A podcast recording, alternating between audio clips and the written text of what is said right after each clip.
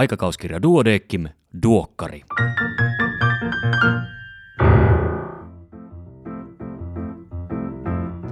Tämä on numero kaksitoista vuonna kaksituhattakaksikymmentäkolme. Minä olen Kari Hevossaari, lääkäri Helsingistä.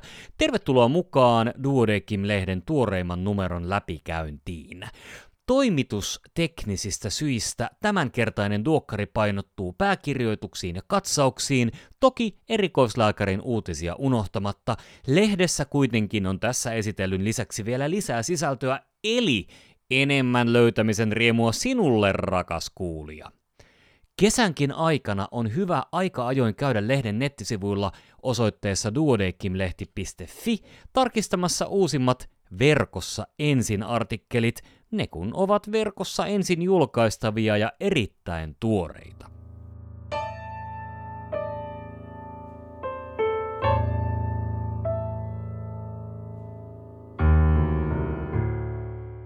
Pääkirjoituksia on kolme kappaletta.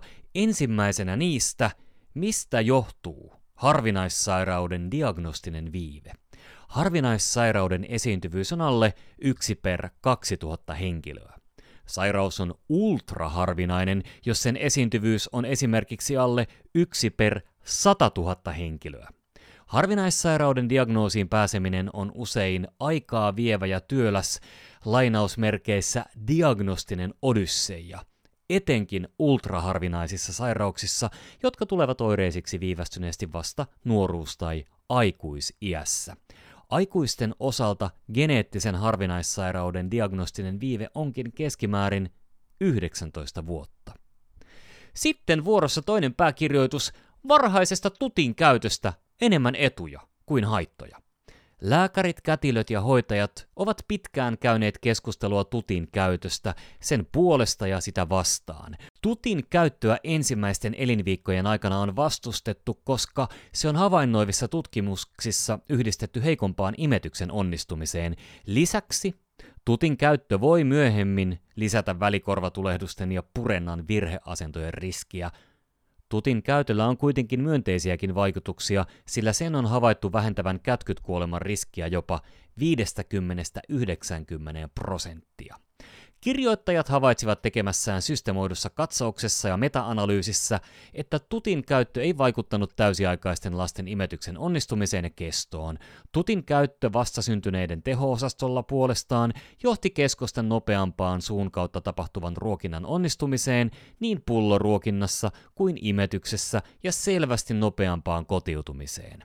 Kun otetaan huomioon myös tutin käytön vaikutus kätkytkuolemariskiin, olisikin syytä pohtia tutin aktiivista tarjoamista kaikille lapsille ensimmäisten elinviikkojen aikana ennemmin kuin keskustella lainkaan sen käytön rajoittamisesta.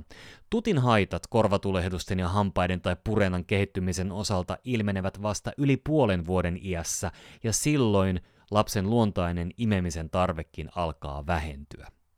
Kolmas pääkirjoitus on puolestaan lisää tehoa sydäninfarktin sekundaaripreventioon. Sydän- ja verisuonitaudit ovat tärkein kuolinsyy Suomessa, ja vuosittain yli kaksikymmentätuhatta potilasta saa sepelvaltimotautikohtauksen. Yhä useampi selviää hengissä ensimmäisestä sydäninfarktistaan, kiitos korkeatasoisen hoidon ja siihen hakeutumisen kuitenkin. Sekundaariprevention suhteen olisi parannettavaa.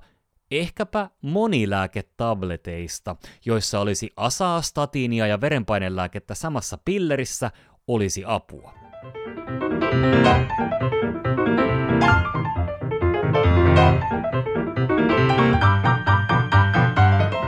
Erikoislääkärin uutisia tällä kertaa seuraavilta erikoisaloilta: pediatria, kliininen farmakologia ja lääkehoito, K N K, gastroenterologia, yleislääketiede, perinnöllisyyslääketiede ja psykiatria.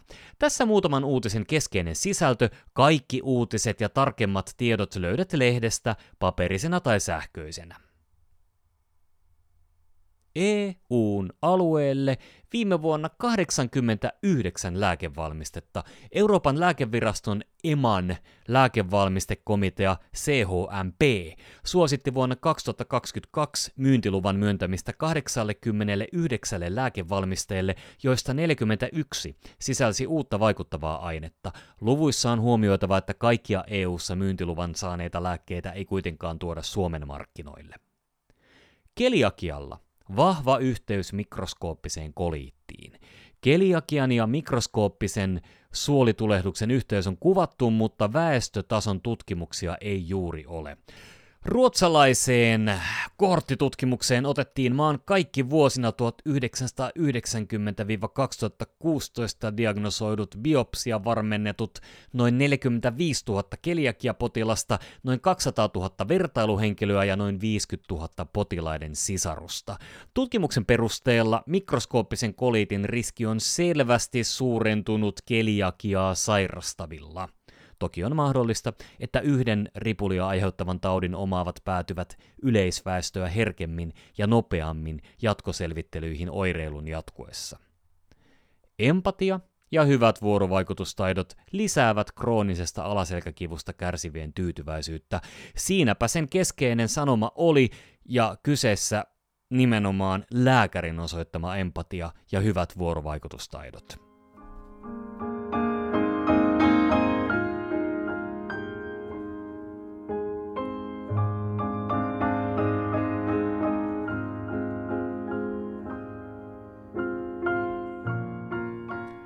Katsausartikkelit. Raskausdiabeteksen monimuotoiset riskitekijät. Raskausdiabetes eli G D M on yleistyvä raskauskomplikaatio ja kansanterveyshaaste, joka koskettaa viidesosaa suomalaisista synnyttäjistä. Taustalla vaikuttavat todennäköisesti muun muassa iäkkäiden ja ylipainoisten synnyttäjien määrän lisääntyminen. G D M lisää muun muassa preeklampsian, operatiivisten synnytysten sekä vastasyntyneen osastohoidon tarvetta. Äidin ja lapsen myöhempi metabolisen oireyhtymän ja tyypin kaksi diabeteksen riski on lisääntynyt, koska G D M:n ehkäisy tulisi aloittaa jo ennen raskautta. Riskihenkilöiden tunnistaminen perusterveydenhuollossa mahdollistaa koko perheen terveyttä edistävien elintapainterventioiden tehokkaan kohdentamisen. Jaetun päätöksenteon vaikutus hoitotuloksiin. Jaettu päätöksenteko on vähintään kahden osapuolen, potilaan ja lääkärin, välinen päätöksentekotapa, jonka lopputuloksena syntynyt hoitopäätös on osapuolten yhteisesti hyväksymä. Se perustuu lääketieteelliseen näyttöön ja lääkärin asiantuntijuuteen sekä potilaan arvoihin, mieltymyksiin, huoliin ja tavoitteisiin.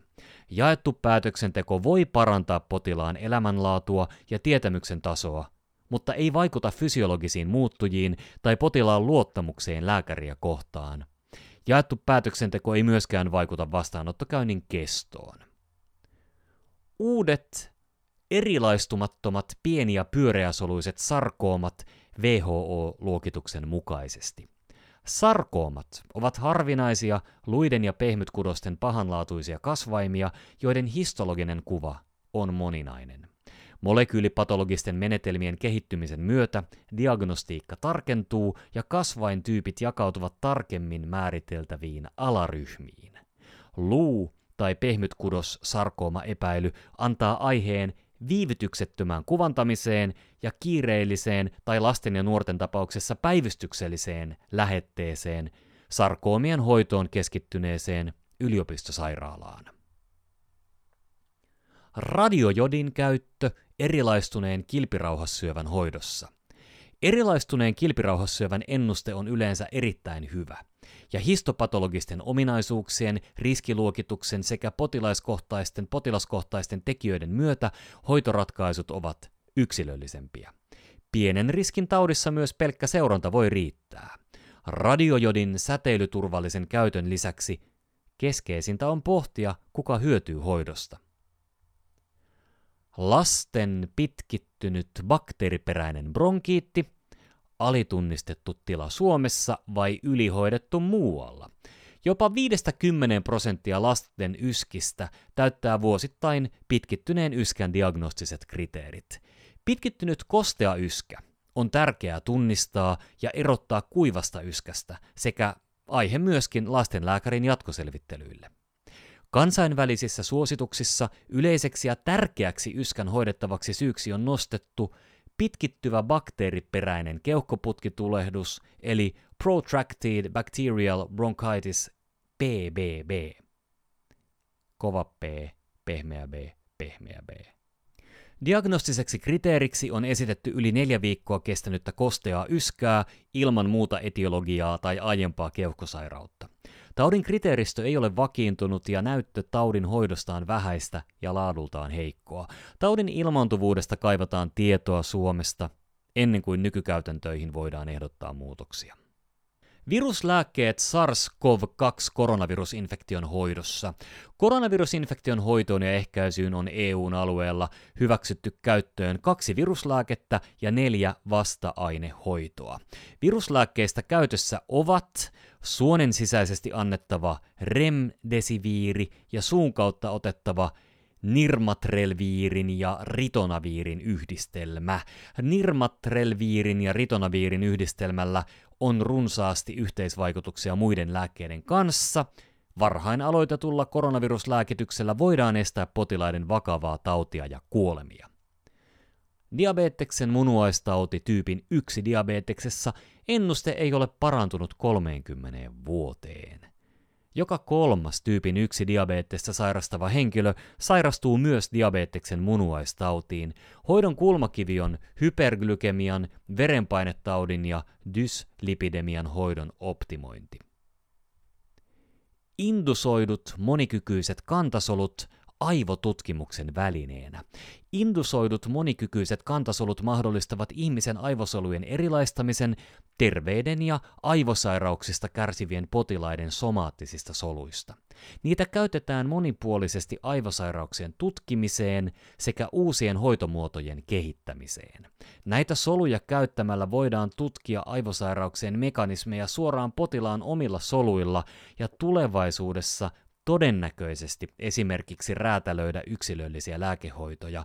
Menetelmä edistää aivosairauksien taustalla vaikuttavien mekanismien selvittämistä ilman alkion kantasoluihin liittyviä eettisiä ongelmia.